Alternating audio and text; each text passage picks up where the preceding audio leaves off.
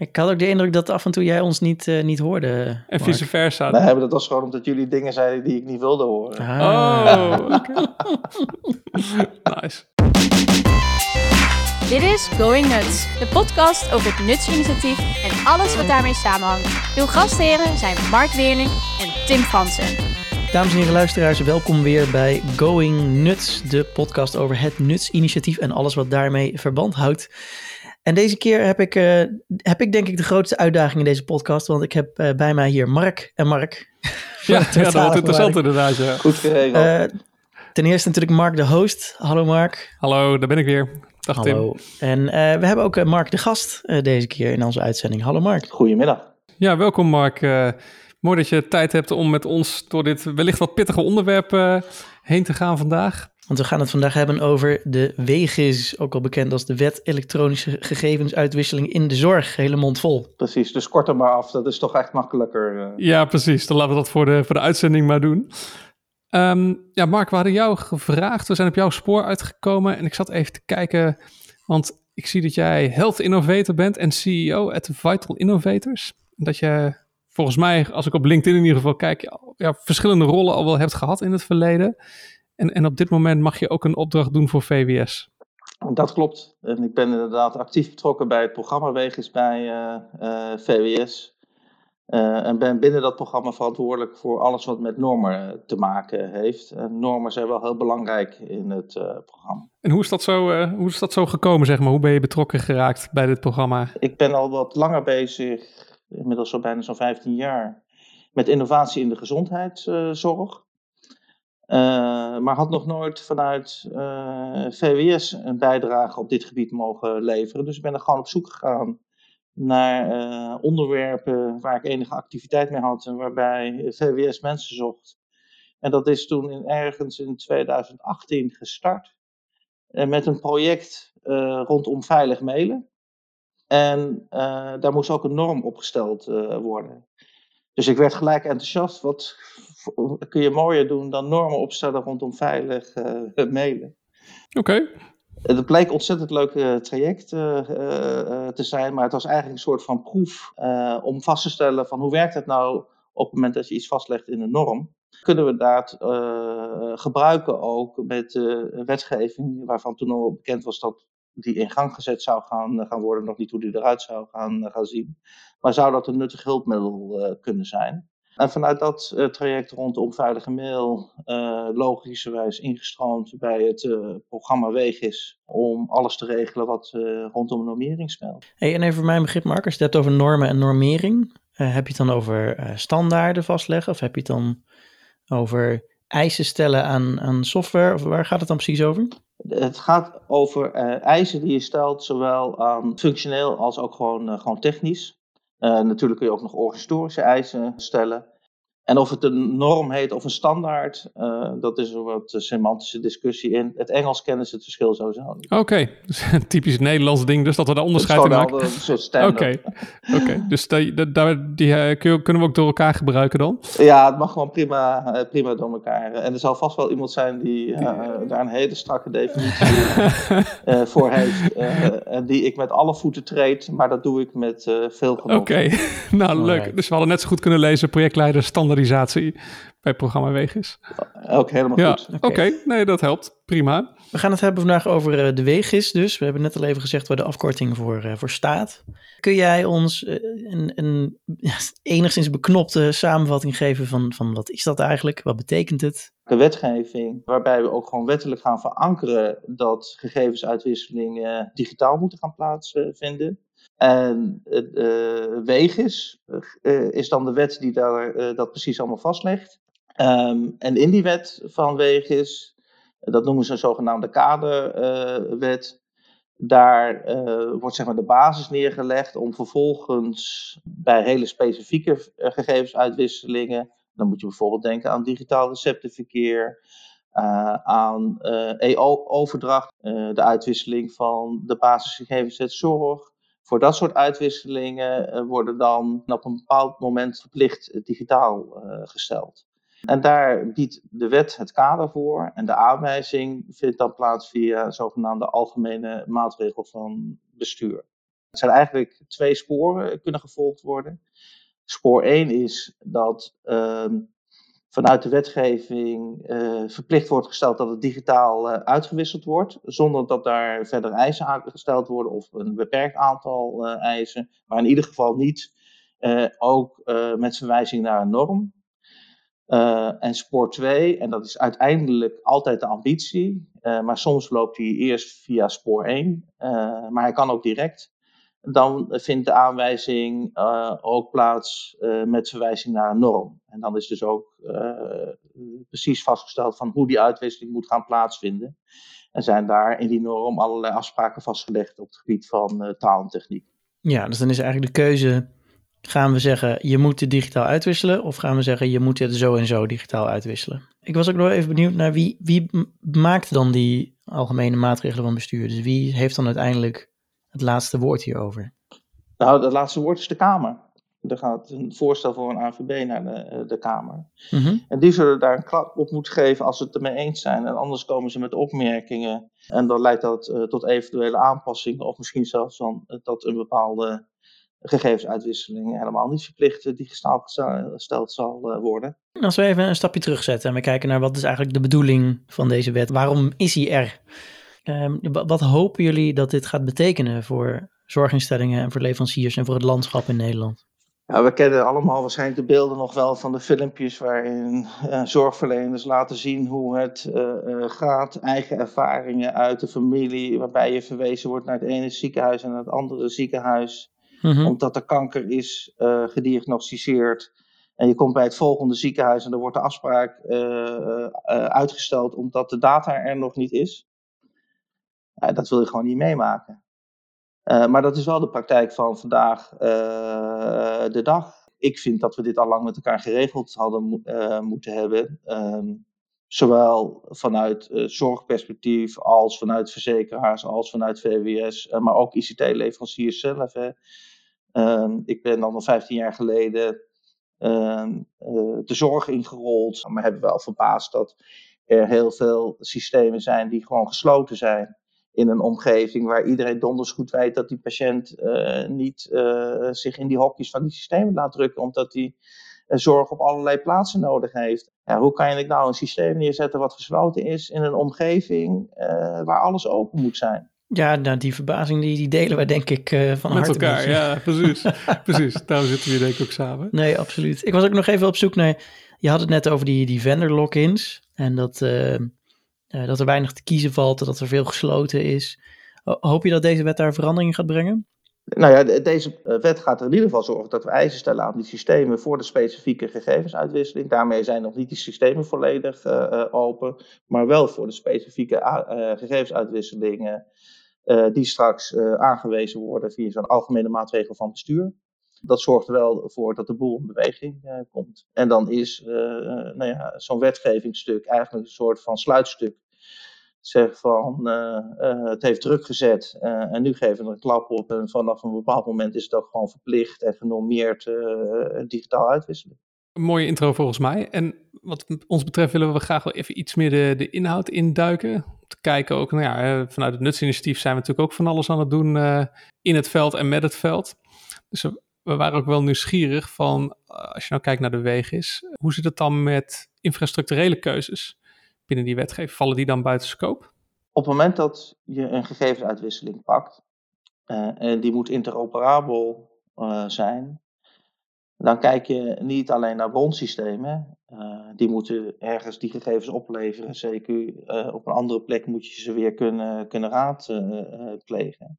maar hoe komen ze van die ene plek naar die andere plek? Ja. Mm -hmm. Daar zul je met elkaar afspraken over moeten maken. En die afspraken die gaan we vastleggen in normen, want anders kan ik er in de wetgeving en via zo'n algemene maatregel van bestuur niet naar verwijzen. Dus dat betekent dat er ook rondom infrastructuur afspraken gemaakt moeten worden met elkaar. Hoe gaan we dit gewoon nu uh, regelen? En het kan niet zo zijn dat de ene dan uh, via uh, een mailoplossing doet en de andere het via XDS en de derde via, via Fire. En dat ze allemaal in hun eigen groepjes zeggen van, ja, wij kunnen met z'n allen interoperabel Fire uh, doen en wij met z'n allen interoperabel XDS. Mm -hmm. Ja, zo ja. werkt het natuurlijk niet, uh, want het totaal moet interoperabel zijn. Uh, En dat vergt afspraken. Ja, dat begrijp ik. Maar ik zie ook bijvoorbeeld in de slides van VWS terugkomen.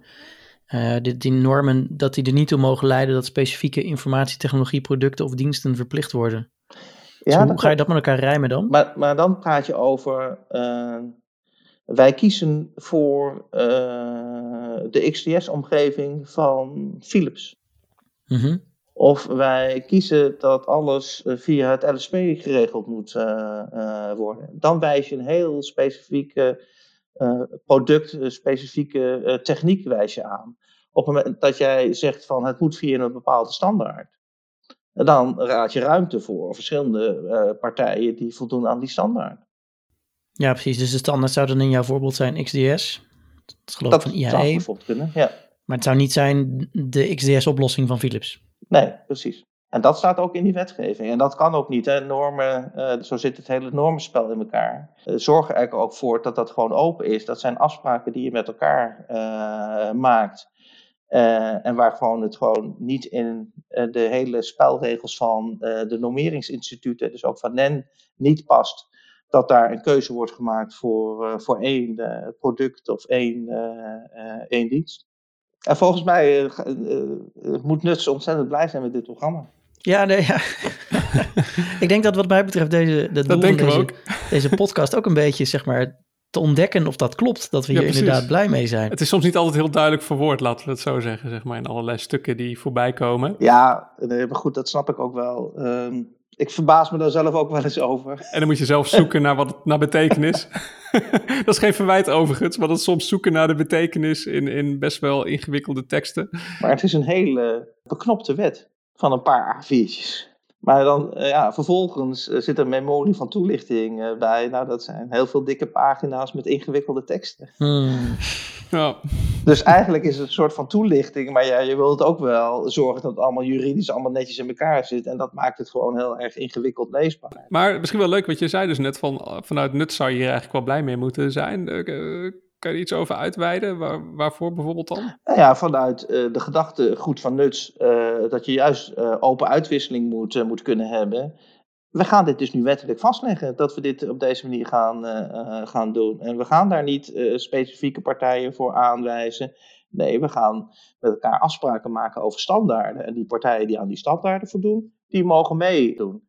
En dat dat betekent dat je moet certificeren, ja, uh, als ik in die uitwisselkant zit uh, met, als leverancier van producten, dus bijvoorbeeld, ben bijvoorbeeld Philips of ik ben bijvoorbeeld Innovation of een andere partij die dit soort dingen kan, kan leveren, ja, dan wil ik ook alleen maar ICT-oplossingen toelaten die aan bepaalde eisen voldoen.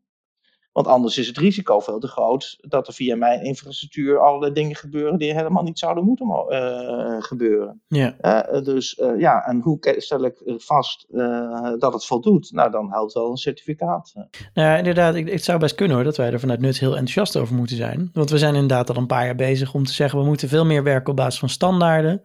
We moeten eigenlijk los van specifieke producten van specifieke leveranciers met elkaar keuzes maken voor de hele Nederlandse zorg, zeg maar. Zodat we die interoperabiliteit tussen systemen en leveranciers uh, en daardoor ook gewoon simpelweg tussen zorgverleners, dat we die gaan, uh, gaan vastleggen met elkaar. Ja. In dat opzicht staat het heel dichtbij uh, wat Nuts doet. Um, waarom ik het nog wel een beetje spannend vind vanuit ons perspectief, is dat we dus ook elkaar een beetje in de weg kunnen gaan zitten. Dus het zou zomaar eens kunnen zijn dat de dingen die VWS gaat verplichten, uh, dat die weer haaks gaan staan op wat wij met elkaar hebben afgesproken in de sector. Dus ik ben nog wel benieuwd hoe komen dat soort standaarden, hoe komen die tot een norm en wat is dat proces, zeg maar? Hoe voorkomen we dat we elkaar niet in de wielen fietsen? Het, het mooie daarvan is, je bent er zelf bij. Uh, want zo zijn de uh, normeringstrajecten uh, georganiseerd. Er komt, op het moment dat een norm wordt ontwikkeld, worden belanghebbenden, en dat is breed, hè, want dat zijn gewoon patiënten, patiëntenvertegenwoordigers, zorgverleners, zorgaanbieders, maar ook uh, eh, ICT-leveranciers uitgenodigd om mee te doen bij de ontwikkeling van de norm. In die setting worden de argumenten uitgewisseld of het linksom uh, moet of dat het rechtsom uh, moet. Mhm. Er wordt uiteindelijk een keuze gemaakt. In gezamenlijkheid besluit je dan ook dat linksom toch beter is dan rechtsom. En kan het ook zijn dat linksom eh, net even iets anders is wat je zelf had bedacht, ja, dan moet je bijschakelen. Ja, maar ik hoor hierin ook wel een uitnodiging eigenlijk aan de nutscommunity om mee te komen praten, mee te komen ontwerpen. En ja, Mooi. nou, dat, eh, dat doet ons ook wel weer deugd. Ja. Lever je bijdrage. VWS gaat hier niet de inhoud brengen. Ja, we weten heel veel van wetgeving. En ik heb zelf vanuit mijn achtergrond hier en daar ook nog wel wat inhoudelijke eh, eh, kennis. Maar ehm, in die trajecten moeten juist eh, het speelveld, hè, dus het zorgveld, waar ook de ECT-leveranciers bij horen, moeten dit met elkaar uit gaan dokteren. Ja, Dus daar zijn jullie van harte voor uitgenodigd. nou, dat Mooi. is mooi. Dat is leuk. Want wat je beschrijft lijkt eigenlijk heel erg veel op de structuur die we bij Nuts hanteren. Waarbij, Ja, daarom een, zeg ik, eh, jullie moeten hier hartstikke blij mee zijn. Waarbij we een toepassing selecteren, die specificeren we in een bolt en dan verwijzen we naar technische inhoudelijke standaarden eh, om, om vast te leggen hoe die bolt dan ge- gefaciliteerd moet worden. En het bolt is een beetje onze nutstaal voor een, eh, een use case. Ja, ja, precies. Dus ja, het klinkt heel bekend. Nou, mooi. eh, breng het in. Nou, top. Gaan we doen. En, en hopelijk vinden ook alle anderen het allemaal fantastisch. En dan eh, kunnen we snel meters maken. Ja, precies. Nou, dat, eh, Want dat is natuurlijk de crux. Is om dan gezamenlijk eh, tot consensus eh, te komen. Eh, en het ook daadwerkelijk vast, vast te stellen. Dat het niet vanuit één hoek gebeurt. Maar dat het juist met z'n allen gebeurt. Nou, misschien, we hebben net even de positieve kant belicht. Je zou natuurlijk ook wat sceptisch hiernaar kunnen kijken. En we hadden ook gedacht van ja, we zijn natuurlijk best wel een klein landje, dat Nederland, in het grote wereldtoneel. We hebben natuurlijk allerlei leveranciers die internationaal actief zijn. En misschien wel denken, ja, weet je, eh, nu eh, moet het niet gekker worden. Nu wordt het wel heel eh, specifiek Nederlands. Ik, ik trek me terug uit de markt.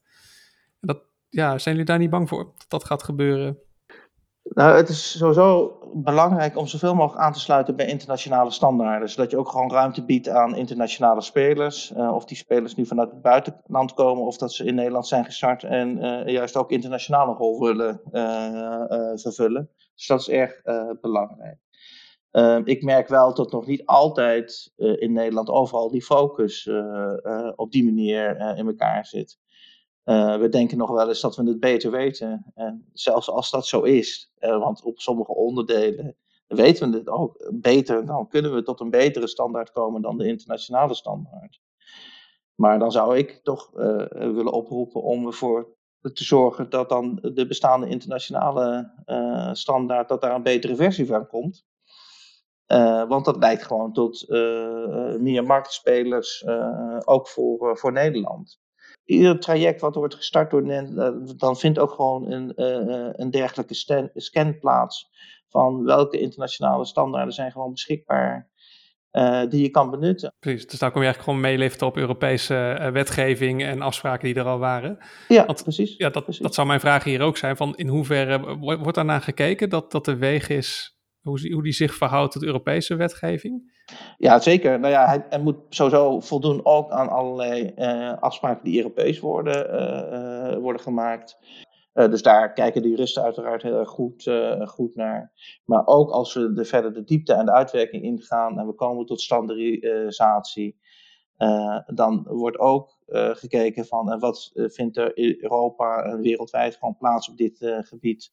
Maar je gaat natuurlijk wel als Nederlandse overheid eigenlijk een beetje rommelen, mag ik het zo even oneerbiedig zeggen, een beetje rommelen in, in de markt en in de sector. Want wat je eigenlijk zegt is, we gaan dat proberen te beïnvloeden, ten goede natuurlijk, dat is waar, maar we gaan het wel beïnvloeden. Uh, en we, we hebben daar bepaalde verwachting bij wat er dan gaat gebeuren met die markt.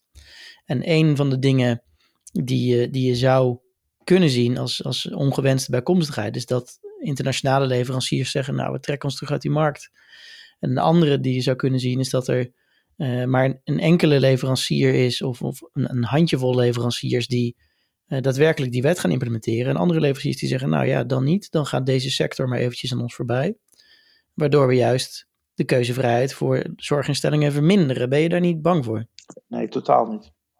Uh, als we ons aan deze principes houden, hè, die ik net schetste, dan is het ook gewoon open voor internationale leveranciers.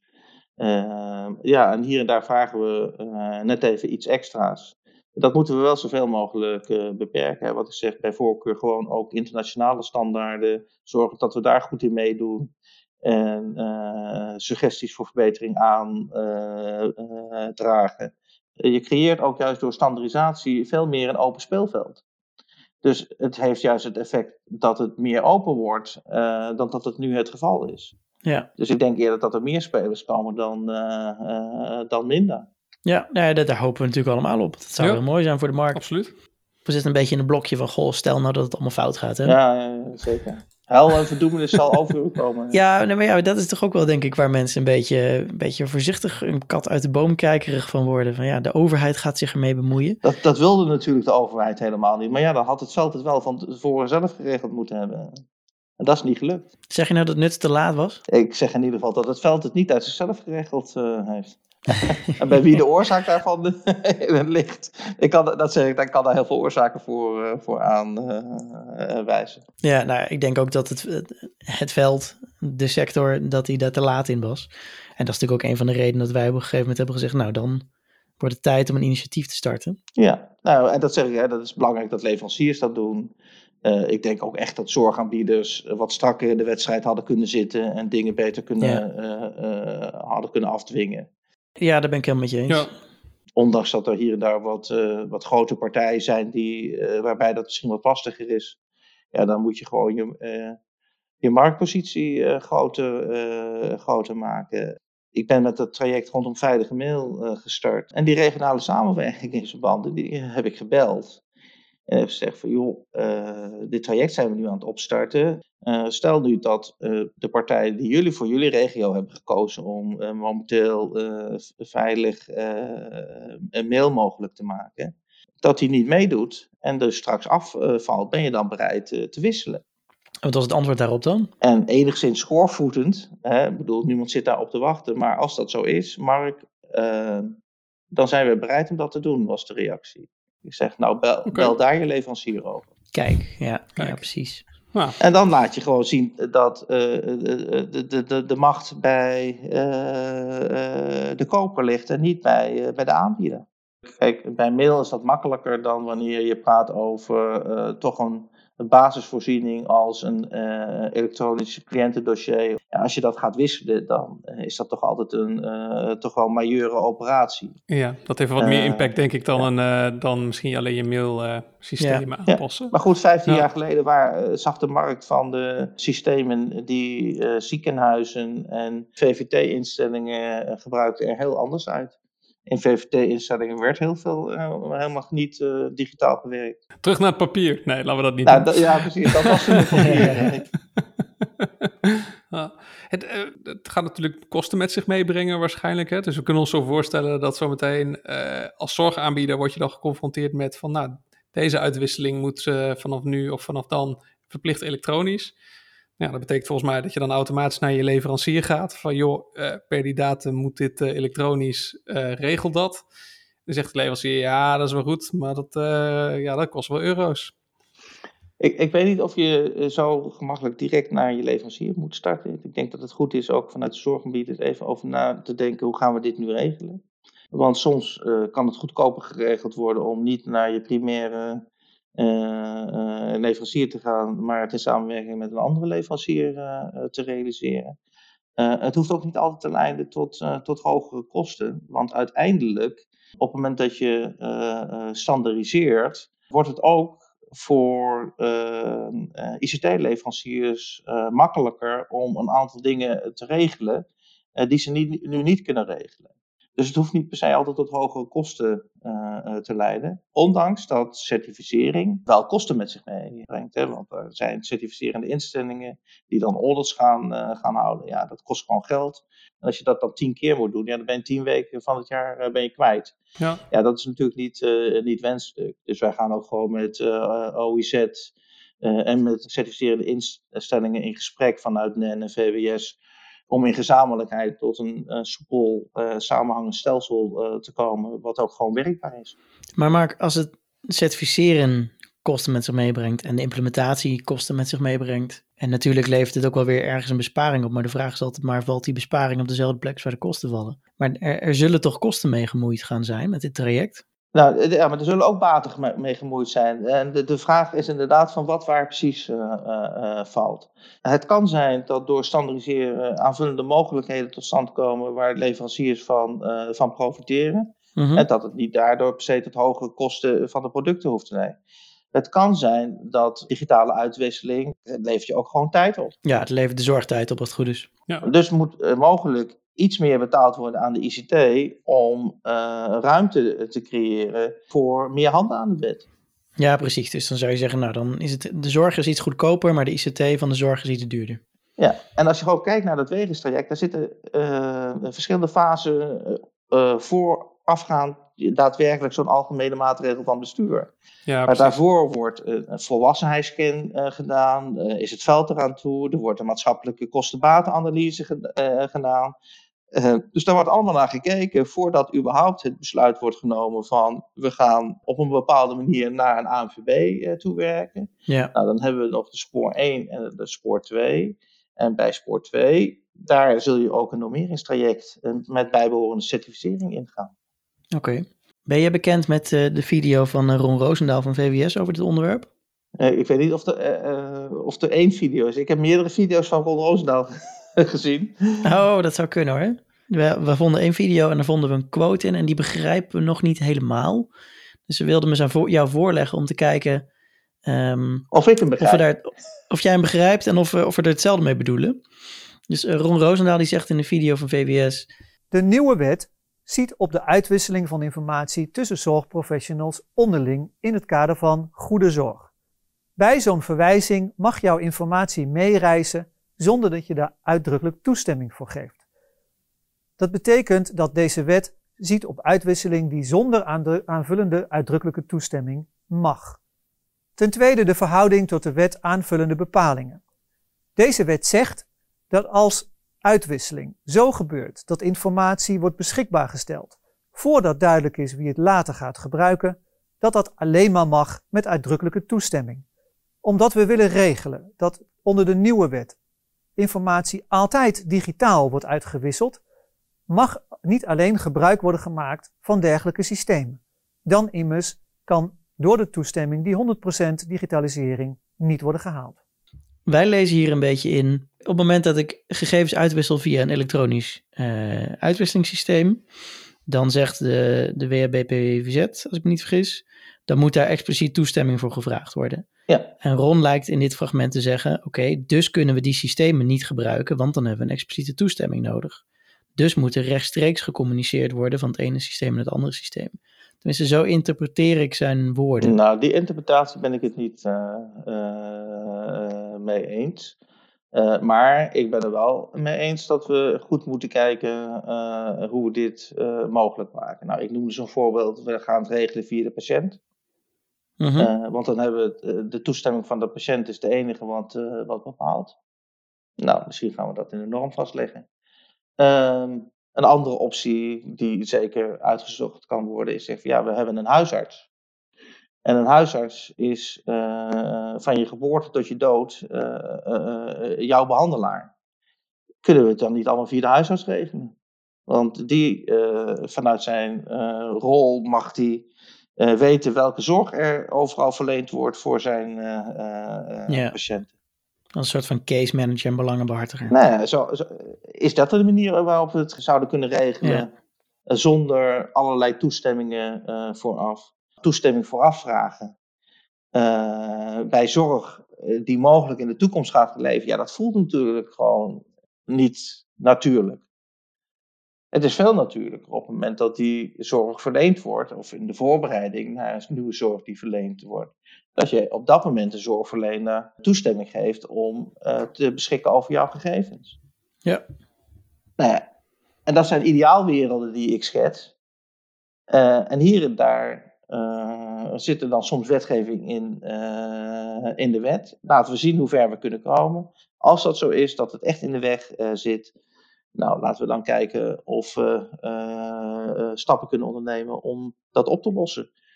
Ik begrijp van je dat er nog heel veel influx is rondom dit onderwerp. We gaan afronden. Was erg informatief, dus dank voor je tijd. Ja, en, graag gedaan. tegen onze luisteraars zeggen we dan altijd nog eventjes go nuts. Go nuts. Dit was Going Nuts. Wil je bijdragen aan deze podcast? Stuur dan een mailtje naar podcast.nuts.nl. Tot de volgende keer.